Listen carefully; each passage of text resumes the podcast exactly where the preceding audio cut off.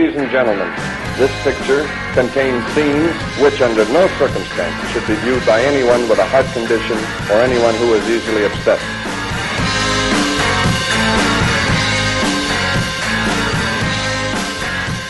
Welcome back to Caustic Content, and this is the show where Adam Myros and I try to torture one another by trying to find the absolute worst thing humanly possible on any available streaming service, which usually tends to be Amazon because you can dump anything you want in there. Uh, but yeah, we just got to go back and forth, and uh, with our dueling shit movies, and only one emerges as the shit champion. And uh, Myros, how you doing today? I'm doing all right, Steve. We had a bit of a scare with this Amazon thing. There's all this uh, scuttlebutt that they're going to start curating their content. Yeah, I, I don't believe that for a second. I, Not I for a either. single second. Although Lord knows they should. Now we've had our our theories about how the process works, and and really our theory was you can just upload anything you want. Like I could just you know spin my dick around like a windmill, upload it to Amazon, and it would in fact be considered a movie.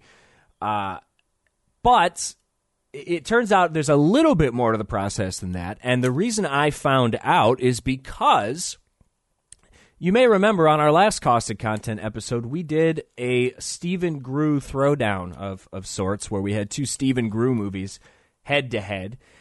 And uh, it was it was a fun exercise because Groo's gotten a, a little bit of press lately. There's a documentary that's been released called The Insufferable Groo and we, we were able to talk about his movies, but also about him as uh, you know kind of an idiosyncratic, low budget filmmaker, and where he fits into this new wave of of you know just straight to video streaming filmmakers. And it turns out that Groo is a man who uh, he's he's got his his ear to the internet, baby, because he heard us, and he actually reached out to me on Facebook, believe it or not. He found me on Facebook and sent me a message and said that he wanted to talk. And I assumed that he was just going to yell at me, and he did not yell at me. We actually had a really nice, like 90 minute long conversation about his movies and about what he thought of our show. And a couple of really interesting things came out of that. First of all, I asked him point blank, I'm like, okay, so like, what's the process for all of this this Amazon nonsense. And apparently, you can upload anything that you want, but the only caveat is you have to provide closed captions for any film that you provide, which seems like a really bizarre caveat, but that's that's pretty much it. And then in addition to that, there is some restrictions on self-promotion. Like you can't shout out a website or something and and that's I, I, guess they scan for that and look for that and and and try to address that any way that they can. But uh, I'm sure there's ways around that too. But those are really the only two rules, which explains why there is so much on Prime, and uh, even some things that shouldn't be there because people don't own the rights. But hey, that's that's how it goes. Uh, in addition to that, Stephen Groo. He, he talked to me and he addressed some of the criticisms that we had of his films. And first, he was happy because there was another podcast that recently did uh, his what, what is oh gosh why am I blanking on this one? It's his most famous one, um, Uh, Unexpected yes, Race. I believe they the did Unexpected, Race. yeah. Yeah, so this this other podcast did Unexpected Race, and it, they did one of those podcasts where it's basically like a second by second breakdown, just you know. Uh, Death by a thousand paper cuts to Stephen Groo, which that's not what we're about. Uh, also, who wants to do that? Oh gosh, that just sounds exhausting. But, anyways, he he was a little, uh, you know, not exactly pleased with our criticism of, of some of his films, but he did concede that, uh, you know, the artifact may be a little too long, given what it is and how it was shot over the course of a day. And he told me that like every Halloween, him and his friends get together and tries to he tries to make a movie uh, when they can. And in this instance, yeah, it was Halloween, and they just wanted to shoot this movie, so everything was shot over the course of a day, and that is why it is very ad libby and why you know a lot of the times you and I, Myros, we were like, I don't think anybody was actually running the camera, and that is in fact true. He confirmed that that any shot that Stephen Groo is in, no one's actually behind the camera. Uh, but also, also, you know, our biggest complaint was this. This goes on for a really long time, and also the the food in the beginning that he that they burn is gross. And he said, yeah, that was gross. And also, you're right, it's it's too long. So he actually, if you watch the artifact now, I don't know if you've been following along, dear listeners, but if you go watch the artifact now, the version that we watched isn't up there. Uh, Stephen Groo told me that he re-edited the film and re-uploaded it in a, as a shorter version. So there is a shorter uh, version, uh, possibly a better version of the artifact that now exists on Amazon. So, for anyone who says that you know critics are just assholes and you know you guys you're, you're not really doing anything of, of cultural value, you gotta you gotta be the change you want to see in the world, Myros. And that's that's what I feel like we try to do. We are making a real difference out there. Uh. We are, but yeah, Stephen Groo, really interesting guy, uh, really nice guy uh, kind of you know surprising to me because I, I, legit thought I guess if I was a dick to him on the phone he probably would have been a jerk to me but uh, rightfully so but no he's he's a really he's a really nice dude so I think I'm gonna try and wrangle an interview that we can kind of attach to a future episode so I'm gonna reach out to Mr. Groo and see if we can work something out because he's got a lot of interesting things to say about his films about filmmaking in general and uh, yeah just all the stuff that's been going on in his life. Yeah, I I think we should do that. I, would still like to kind of get the rest of the crew involved and do a proper OpVac cast when his uh, his big remake of that uh, unexpected race does does come out. Um, and yeah, I, I think it'd be great to to get an interview out there for the people. And uh, now that we've made contact, I'm fairly confident we can make that happen for you dear listeners. And uh, we're also going to reach out to Scott Christopherson and see if there's any interest in an interview on that end as well. So. Oh yeah, now, we'll... Scott Scott Christopherson. He's he's the maker of the documentary about Stephen Groo, the, correct? Which correct, is called yeah. The Insufferable Groo, and originally it was titled The Magic of Groo.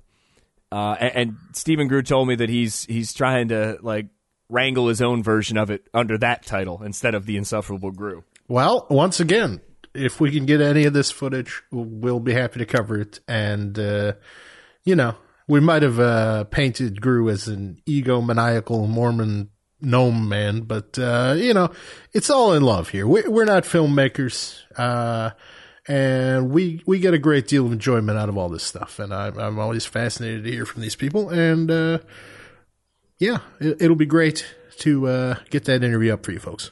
Yeah, for sure, for sure. Well, this week, I, I, don't know if I really got a lot of enjoyment out of what we watched, but I certainly got a lot of uh, boredom. Uh, a I, lot of I, that's a little strong. I, I think we watched one of the better movies we've done for this podcast, which is I, the lowest possible bar. But yeah, it's, it's a pretty low bar. Uh, I mean, we I don't know. It's one of the movies we watched. It's it's not from a technical or a formal standpoint, it's not one of the most accomplished works we've watched, but um, it kind of semi functions. So yeah, and I guess it. it's it also doesn't like cross the threshold into good bad, so it, it's kind of a hard hard thing to recommend to folks. But it's yeah, uh, it's it's a tough one. It's, it's a tough uh, one. It, it has its charms. It's not the worst thing I've seen by any stretch of the imagination, but I don't think we should start there.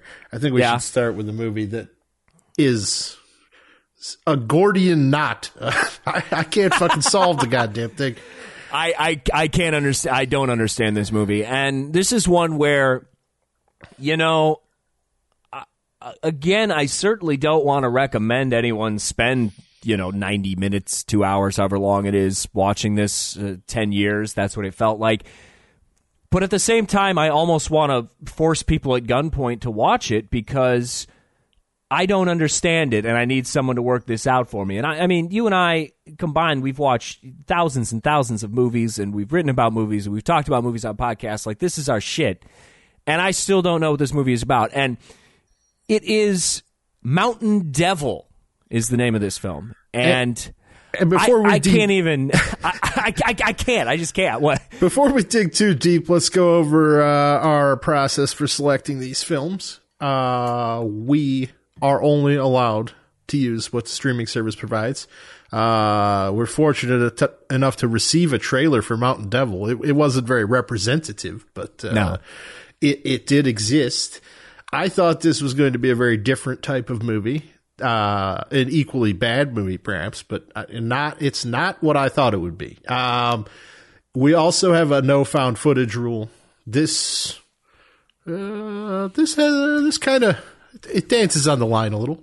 It, it's yeah. I mean, it's we watched that other movie, that mockumentary about the vampire people, and that one kind of you know smudges the line a little bit between found footage and not found footage. But I guess this one is also in that vein, but it's not a mockumentary. It's kind of a faux documentary, or maybe it's partially a real documentary. I I don't know. right. I And this I- is the I problem suppose- with Mountain Devil. the thing with the no found footage rule is is we endeavor not to choose found footage movies because they're all the same movie essentially, especially when you get into the the low budget dregs.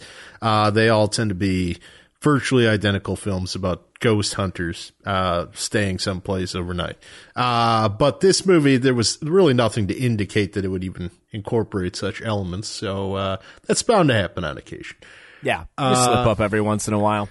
Yeah, we also have a Godfrey Ho clause, which is to say that we cannot choose the same director multiple times because Godfrey Ho has directed approximately 500 movies that are identical and could compete head to head with virtually anything we choose uh, any given week and win. So we can't have that happening. That's just no fun.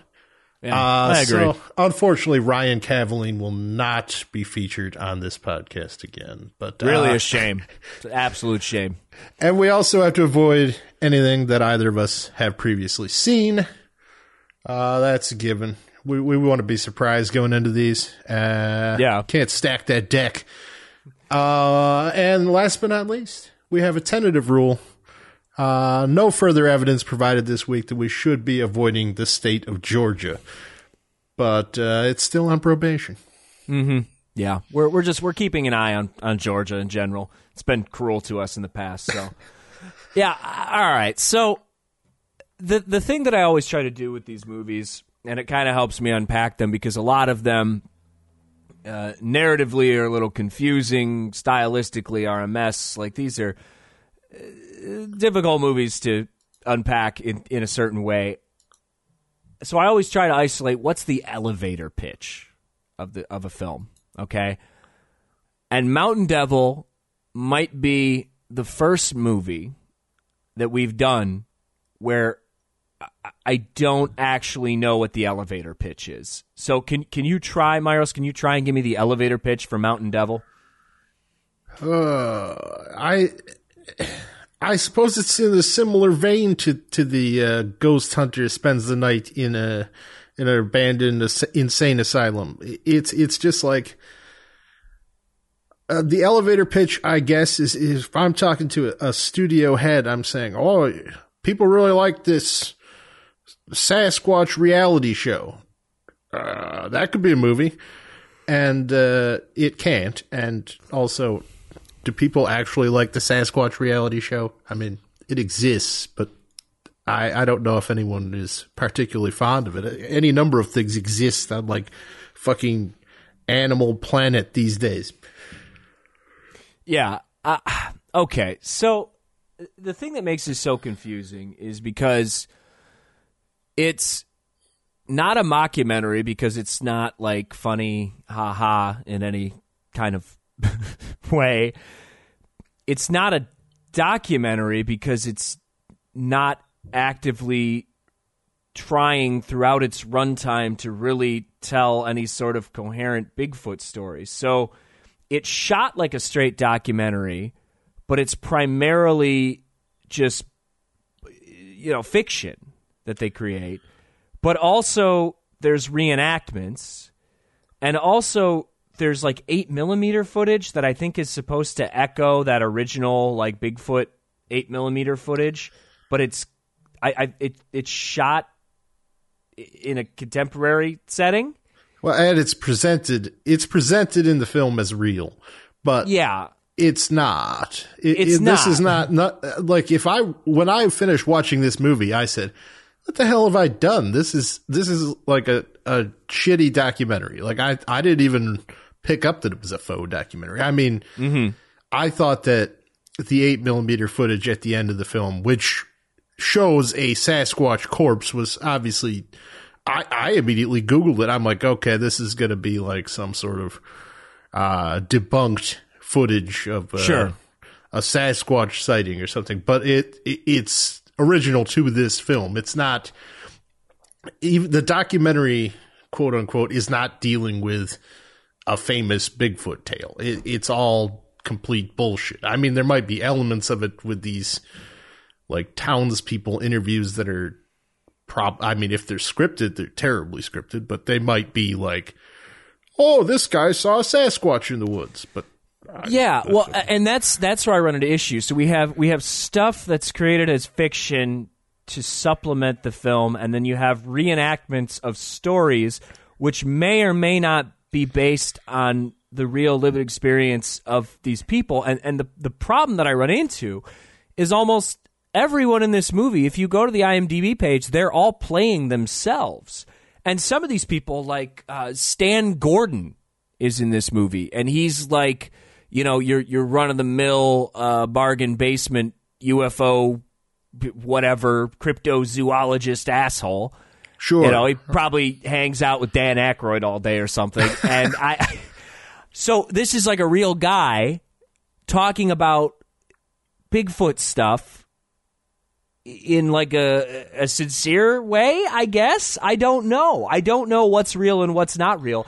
And I don't think I've ever watched a documentary that, that really just confuses me like this. Like if this was like if you were an actual like good filmmaker and you had a compelling subject, like you could use a similar format to kind of you know uh, fuck with people in the whole form of a documentary because people always say well you know a documentary it's just it's I like it because it's real it's truth but it's it's not you're you're telling a story and you may be using bits and pieces of, of real lived experiences but you know when you edit these things together when you cut things out when you choose things to focus on you're you're shifting that narrative around. And this takes that one step further by not only cutting in the reenactments and the footage of people who seem like they're you know sincerely talking about Bigfoot stuff but then mixing that up scripted things and, and things that you've put in there simply to, to, I guess, try and make your movie more compelling. I'm, I'm not sure. So there's a nugget of something very,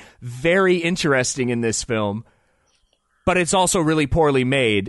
so it is also doesn't- perhaps the least interesting film I've ever seen. yeah, that that's the thing. That's the thing. It's just like there's a lot of really like high level shit going on here that I think you've stumbled into accidentally or maybe intentionally in in a way to try and make your film more interesting. But it is the most boring movie. My God, there is just nothing to cling to here, and the way that it's filmed.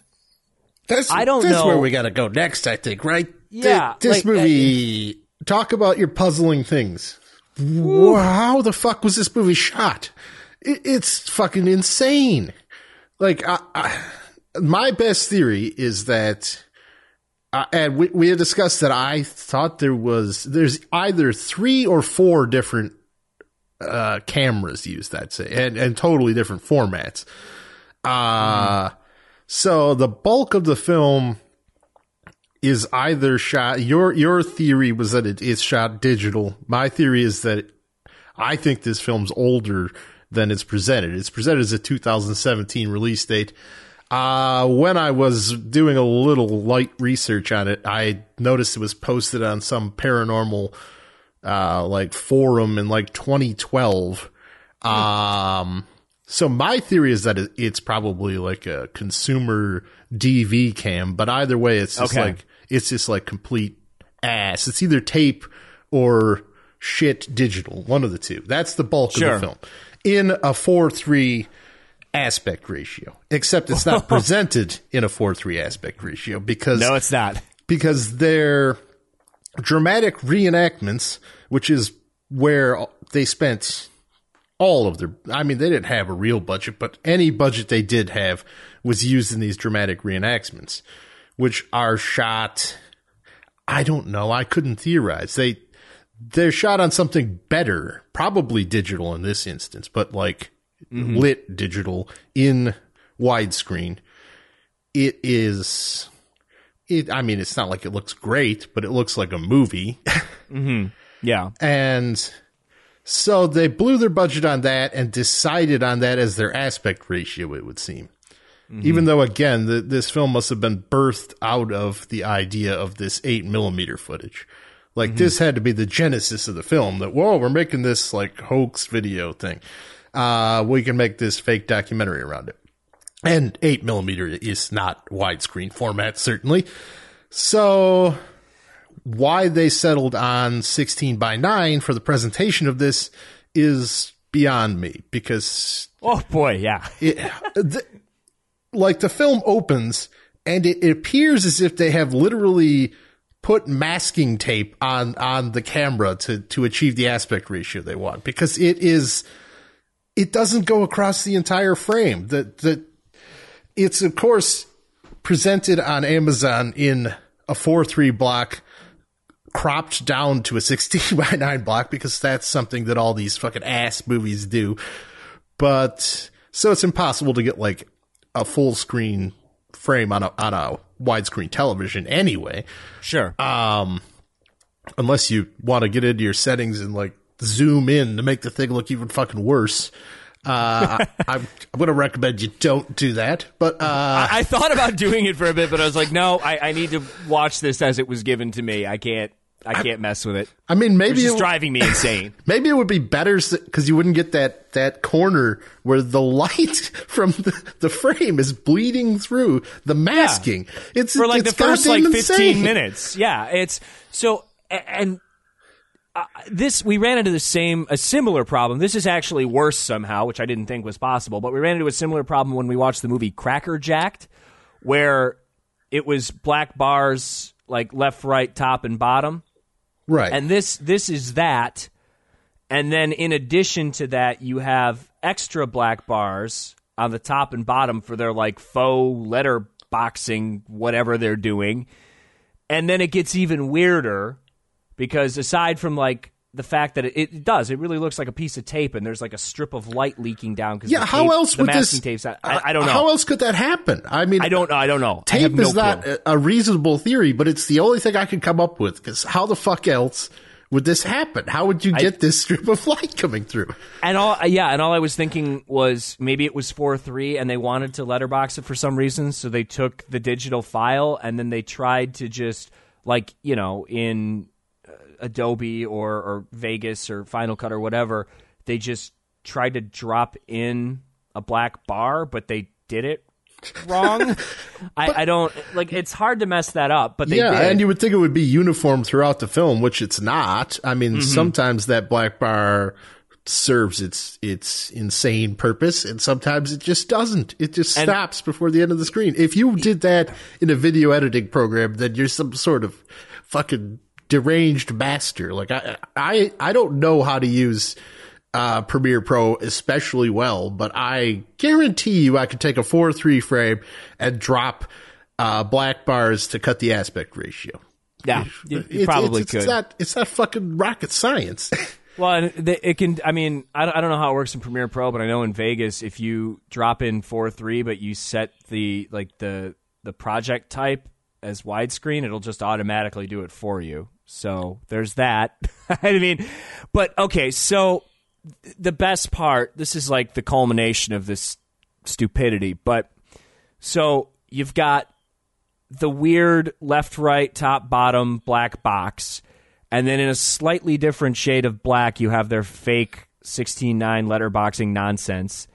So you have two sets of black bars. And then when they drop in the 8 millimeter footage at the end, it's a different, it's like a dark gray, not quite black set of black bars on the top and the bottom. So you actually have like, it's like a gradient. It's like three layers of black bars on the top and bottom. I, I I've never seen anything like that. And more importantly, if you put this on Amazon, and you you went through the the trouble of closed captioning the damn thing, wouldn't you be looking at this and just going like, "Oh man, this looks like ass. I should probably re-upload it." Like why why would you leave this? I don't understand. Uh, I don't know. I, I don't know why they felt they needed a uniform aspect ratio when they weren't shooting in a uniform aspect ratio. Plenty of, of films shift aspect ratios. Uh, and they didn't take widescreen into account when they were filming any of these interviews either. Like it, it, they're not framed up correctly. It, it's, there's a lot of chopped off heads. It just, none of it makes any sense. It's No, just baffling. the choices are baffling. It's quite quite baffling. And can we also state that if this sounds remotely interesting, keep in mind that 70% of the movie is people walking through the woods Yeah. doing nothing. Just Doing nothing. Walking Absolutely nothing. Just walking. Yeah, walking around.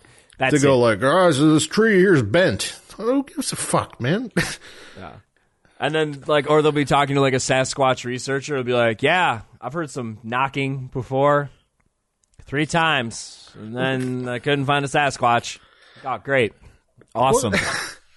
I, I like that specious Sasquatch evidence anyway. Like, uh, these trees were bent or, and someone knocked out a tree. Well, couldn't any number of animals, like a, a fucking woodpecker or something, be making this noise? Or, That's that's correct. Yes. The answer is yes, a woodpecker. or a bear or a deer bent this tree? It's just, I mean, I'm not going to outright. I don't have a firm stance on the existence of Sasquatch, but can we come up with something better than I heard some knocking on Oh. wood in the middle of the night? They were doing the greatest hits, man, because they do the they do the Sasquatch call too. You know, the the call of the of the animal that no one's ever seen. That's, just that's like, my favorite whoa, thing. whoa, whoa.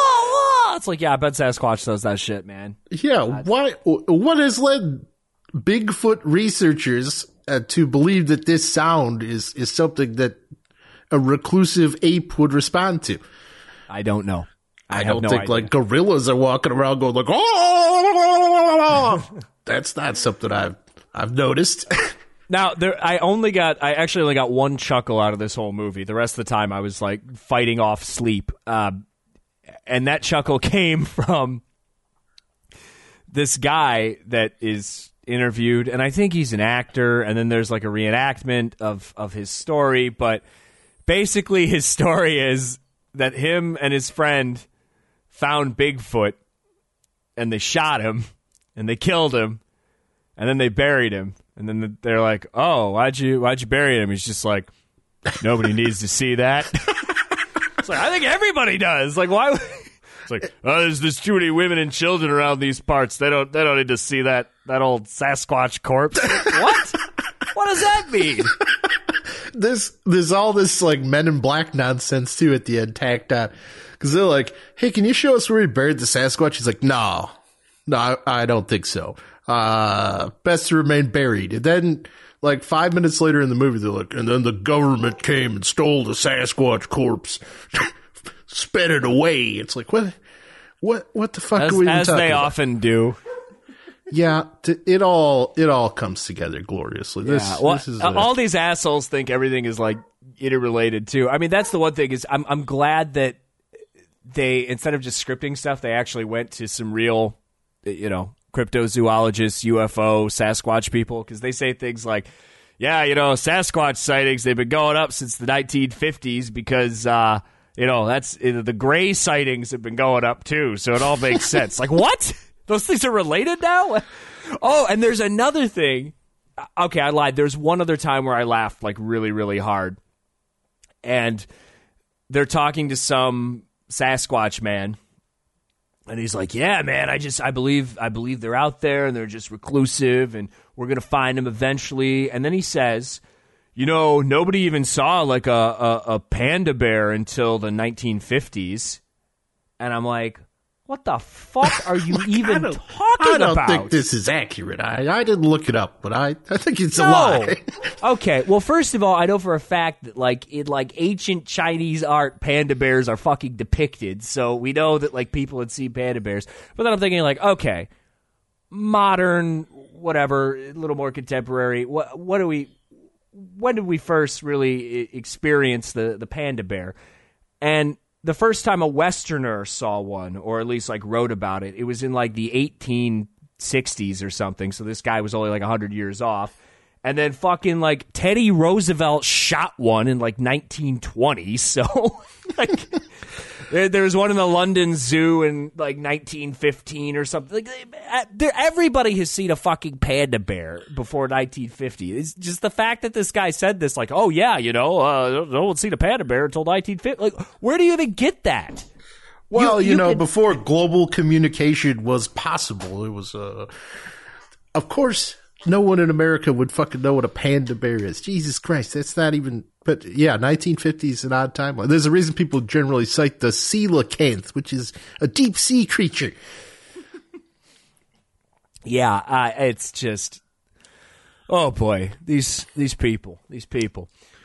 But yeah, I, and that's pretty much the movie. It's it's a bunch of assholes walking around in the woods and nothing happens. Um, and other than that, it's the same like rogues gallery of uh, you know moronic scientists, scientists in heavy finger quotes, saying incredibly dumb shit and self-identifying as, as UFO researchers. So yeah, it's it's not good.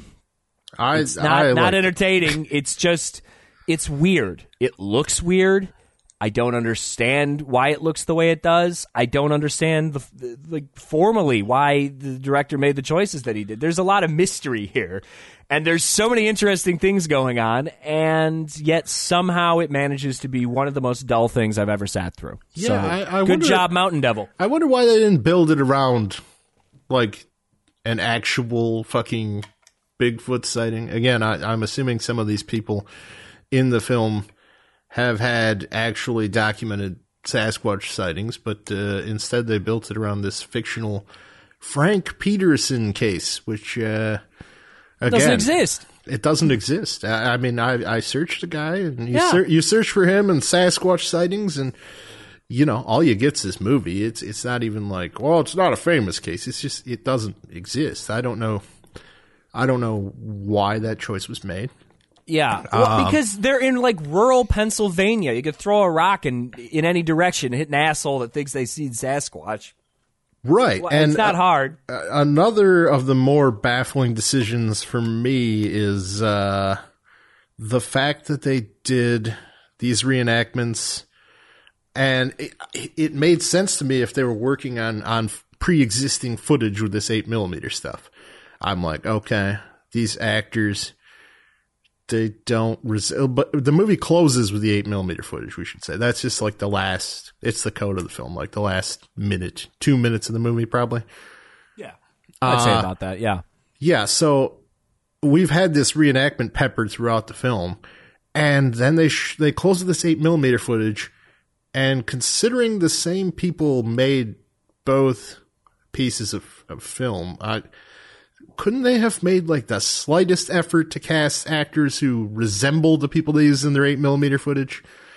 Like no. it, it's this is jarring, and I, I I get the logistics that the people in the eight millimeter footage don't have to be actors because they're not fucking speaking. There's no audio on the film, and uh, but I mean the people in the reenactments certainly aren't fucking actors either. I don't think they get a part in the community theater for Pete's sakes. And they just like one of them's got a beard, one of them's bald, and then in, in the eight millimeter footage, they they're just no, no beards, no balds. I I it, it it's all so perplexing to me. yeah, I I don't I don't get it. I don't get it. But hey, that's Mountain Devil. Don't watch it. uh, yeah, probably not. Now, your movie, I, I think you thought it was going to be conventional Sasquatch trash, but it turned out to be something much stranger, as these movies often do. You know, I'm, I'm constantly shocked at what we end up with. You know, you, you think you think you're getting the same stuff, and you just you. Yeah, sometimes yeah, they I find think, new ways to be I, bad. Yeah, I think the trailer was largely comprised of the the reenactment footage, and I mm-hmm. thought it was going to be you know, 90 minutes of these two assholes sitting in a cabin and someone banging on the door. And I'm like, well, that's going to be awful. yeah. Real squatchy situation. Yeah. didn't turn out that way. But you know, the movie that I chose, I feel like when I think about the kind of movies that we watch for caustic content, uh, when I'm when I'm not shocked, appalled, and surprised by what we end up seeing, this is sort of the the baseline, uh, like average caustic content film. You know, it's it looks like shit. None of the acting's all that great, but it but it just barely functions. A lot a lot of times we watch movies where, uh, you know. It, it's not like the wheels fall off. It's like there are never any wheels to begin with, and you're just rolling on the ground having a seizure. And this next movie that we watched, Evan Straw, there's wheels. Maybe they're all flat tires, but there's wheels. Yeah. It's a movie, so and that's that's pretty much the best thing you can say about Evan Straw, which is another kind of snooze fest, but it's functional. Evan Straw, it's a movie. Myros, what's this one about?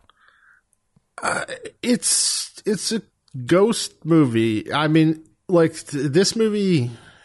Uh, speaking of community theater, I feel like this movie was made by a community theater group, uh, mm-hmm. and the script is is such that like it's it's not f- for this endeavor. It's oddly just like functional. Like if this. Yeah having just done like the Dumpuary podcast, if this was like someone handed a Blumhouse uh, director this movie, well, it'd be fine. It'd come out in January and make a ten million dollars in the end. But instead, this community theater group is doing it for like a hundred dollars. mm-hmm. So yeah. it, it's just about a woman who moves into a house, and uh, the house is haunted. That's it's kind it's kind of haunted in the dumbest way possible, but at least it's haunted. Yeah, um, it's haunted by a tulpa, not a ghost. No, totally different.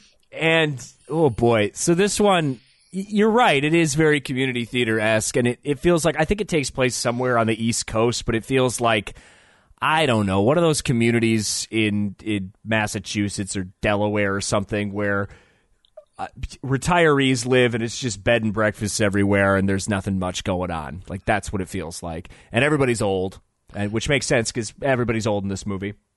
Sure. So it's yeah, I, this woman just moves into a house, and and God bless this film for not committing the cardinal sin of having you know big sets everywhere and a gazillion different people playing a gazillion different roles. The the it's a small community theater troupe involved here, and also most of the film is confined to this one house. Thank God. So, and when it, it's move. not confined to the house, they they do a great job of uh, establishing the setting. That uh, that was probably my favorite shitty filmmaking thing. Is every time she, she went to this diner like twice in a five minute span, and it it just had like a 10 second garish establishing shot of the diner's like sign.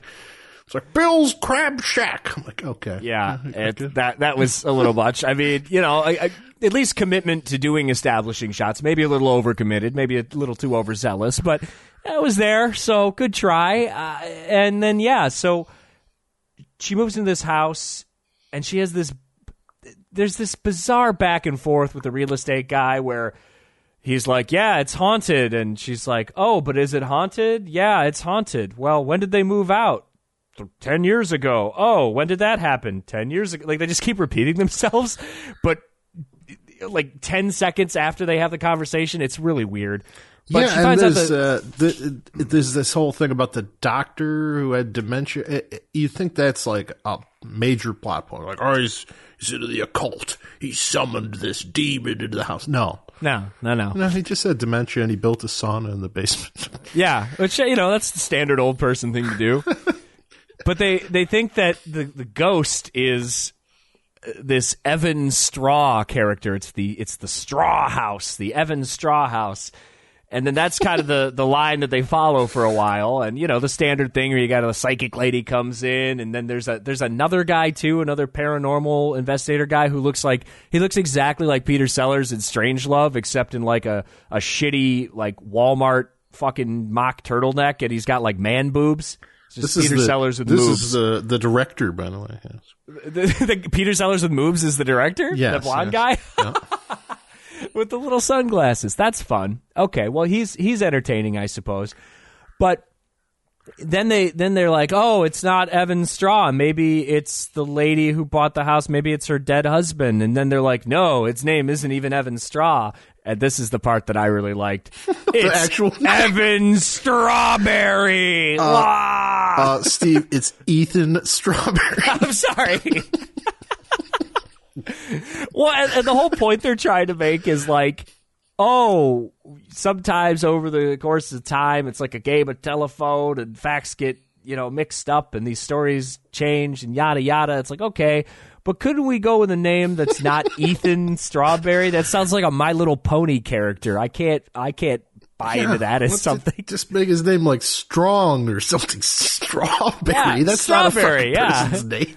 Ethan Strong. That sounds much better. See, we just workshopped this script into something more functional. But yeah, as soon as I said that, that was I was like, again, I was just like, my eyes were getting heavy, and then as soon as I got to the Ethan Strawberry, I cracked up.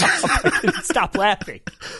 Yeah, the, the the third act has some issues. Uh, I will say that, but with the Ethan Strawberry and the uh, the way they handled the tulpa, it for some reason becomes an orb in the, Wait, the front what, what is a tulpa? Explain what a tulpa is to the audience. Uh, the movie does a fine job of this. So a tulpa, you'd probably be familiar. Like it's been featured on stuff like the X Files over the years. It- It's basically it's a psychic manifestation into physical reality. So the Evan Straw is in fact not a ghost because Evan Straw never existed.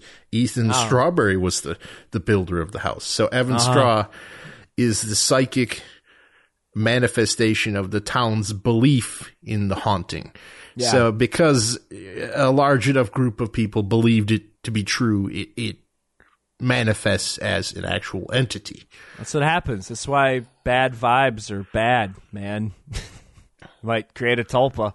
You could create a tulpa, and it No, no bad vibes here on this podcast. and it uh, could it could you know haunt your sauna or something. I don't know. Nah.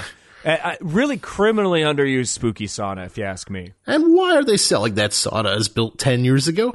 That was not built 10 years ago. The sauna appears to be about uh, 100 years old and the door is like crusted shut. If it was built 10 years ago, then the charming handyman who put it had installed in in the house should probably be fired for incompetence cuz it's Yeah. it's not a functional 10-year-old sauna. No, it's it's absolutely not. Yeah, the but door one, doesn't I mean, even open. No, it's it's kind of a piece of shit. I gotta be honest. Uh, and the house doesn't look that old either. It looks like it was not built hundreds of years ago or whatever they said. It just kind of looks pretty contemporary. I, I can't speak to the age of the house. I, Uh, there's a there's a great there's a great seance scene though towards the end, and that's uh, it's the best I've seen since Insidious. no gas masks unfortunately. Oh, no gas mask on the seance leader, unfortunately, but uh, there's some CGI orb action and shadow men, and it's sure is something.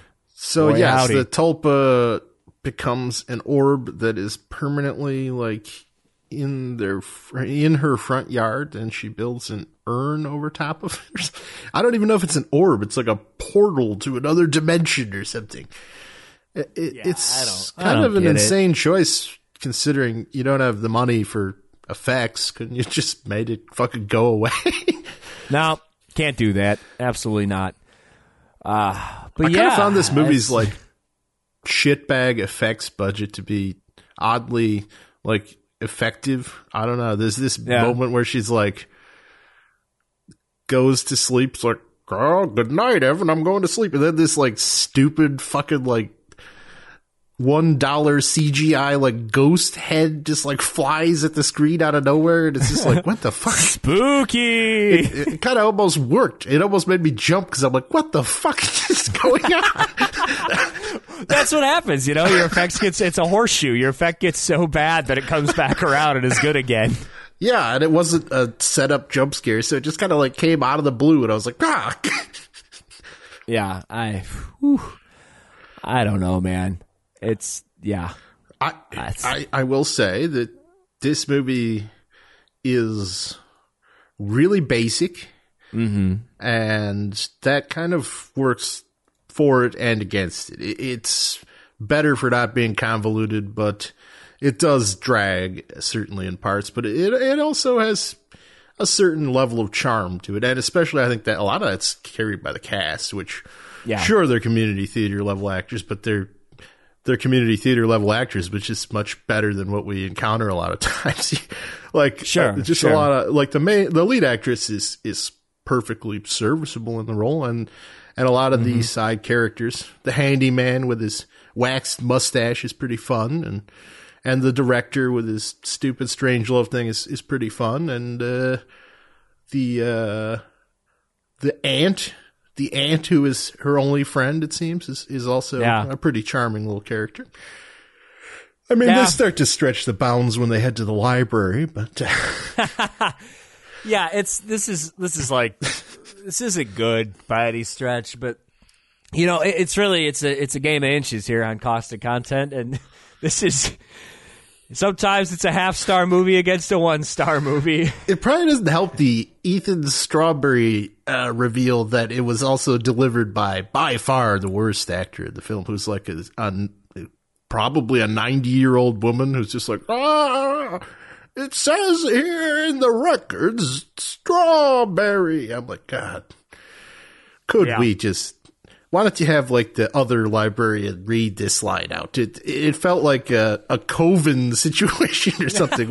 Was this old woman financing your film? That's possible. It's possible. I yeah. I, this one was again. It was. It's mostly. It's dull, but it's it's it has a little charm. Everybody tried really hard. you know? it just And- and looks. that's fu- good for them. It it just looks looks terrible. Like it looks terrible. It looks it looks real bad. It's, it's your like typical like hyper compressed early digital or or maybe possibly uh, mini DV tape. Hard to tell, but doesn't look good. Not well lit. Not well shot. But ah, I mean, again, it's like well, it's the aspect ratios right. The yeah, there's sound is masking tape on the front. yeah, there's no masking tape. The sound is bad, but you can hear what people are saying. Uh, the editing isn't anything to write home about, but it's functional. like this, it works. This is a movie that it it sure does work. That's It's a movie. it sure is a movie. But we have to, I mean, you have to make that distinction because a lot of the things we watch are like, oh boy, this is like pushing the boundaries of what a movie even can be. so, yeah, that's that's where we're at. That's where we're at. But yeah, Evan Straw, uh, kind of a snoozer, but uh, it, it, it exists. So really, and, and that's that's the battle that we're we're up against here. We have two movies that are kind of boring. One plods along and barely functions. The other does not function, somehow plods more, is more inept, but also has this uh, uh, weird nugget of accidental, like avant garde filmmaking buried deep within it that makes it more interesting to think about and talk about. So uh, that's that's really the battle that we, we're having right now. So there Myros, is no battle here. What are you kidding? yeah. It's like saying Da Vinci Code made me think about it a lot. Sure, it did. I still fucking gave you the win because it's a fucking pile of steaming death. we got we got to play up the competition here. That's why people tune in. You know, I, you're right. I mean, this is. I wouldn't put it in the same realm as Da Vinci Code because Da Vinci Code is that was an assault on the senses. It's not. It's not as bad as Da but it's almost equally fascinating in a what the fuck happened during this production sort of way. Yeah. Oh, absolutely, absolutely. So I, I think I know where your vote is going, Mountain Devil. I'm going to have to side with you on this one and go Mountain Devil. Do you know what our score is at this point? I think that brings us back to even. Even. All right, neck and neck, baby. That's good. That's good. Well, shit. Yeah, I mean that's that's pretty much all there is to it on that. I you you definitely you pulled out a victory here. Um, I I thought by the Evan Straw trailer, I thought I was going to have a, a, a good win, but now I know for our next episode, I need to pull out the big guns. That's all there is to it. So, Myros, next episode, you will be watching a little film called The Park. And let me tell you about The Park, Myros. You've heard of Boys in the Hood. Now it's time for Boys in the Park. That's that's like the tagline. uh, I'm I'm guessing it'll be equally affecting. Yeah, I, am sure it'll be great. Uh, there's a trailer for it. It's incoherent. You can watch that if you want. Uh, I wouldn't recommend it. I don't even think it's on IMDb. Um, no, it is. Amazon- it's on IMDb. I, I found it on IMDb here. Okay. Uh, so I, uh, it's not easy to find on IMDb. That's for sure. Right. It's uh, it's got a very uh, disconcerting cover that makes me think that we might be having a bad episode. this one bad for uh, you or one, bad for who? Well, you've got to watch it as well. That's true, but it's worth it for the victory. Um, uh, yeah, yeah. So I I am uh, I'm dreading this one a little, but I think I might have something to counter it. It's probably a little less ambitious than uh, Boys in the Park, but uh, I'm bringing. I, I I tried real hard to get back to my my wheelhouse with the movie that only takes place in a single room and bores the shit out of you with Mountain Devil, but I I it, it led me astray. I I found something totally unexpected. But this movie, I'm confident this is a one room special, and it's going to be fucking boring as sin. It's called The Last Apartment. Uh, it's Ooh. just it, it doesn't have much of a plot. It's just you know your standard it's probably got the same plot as Evan Straw, executed much worse, frankly. It's just like, uh, I rented an apartment and it's haunted. Ooh. Ooh. That's pretty spooky.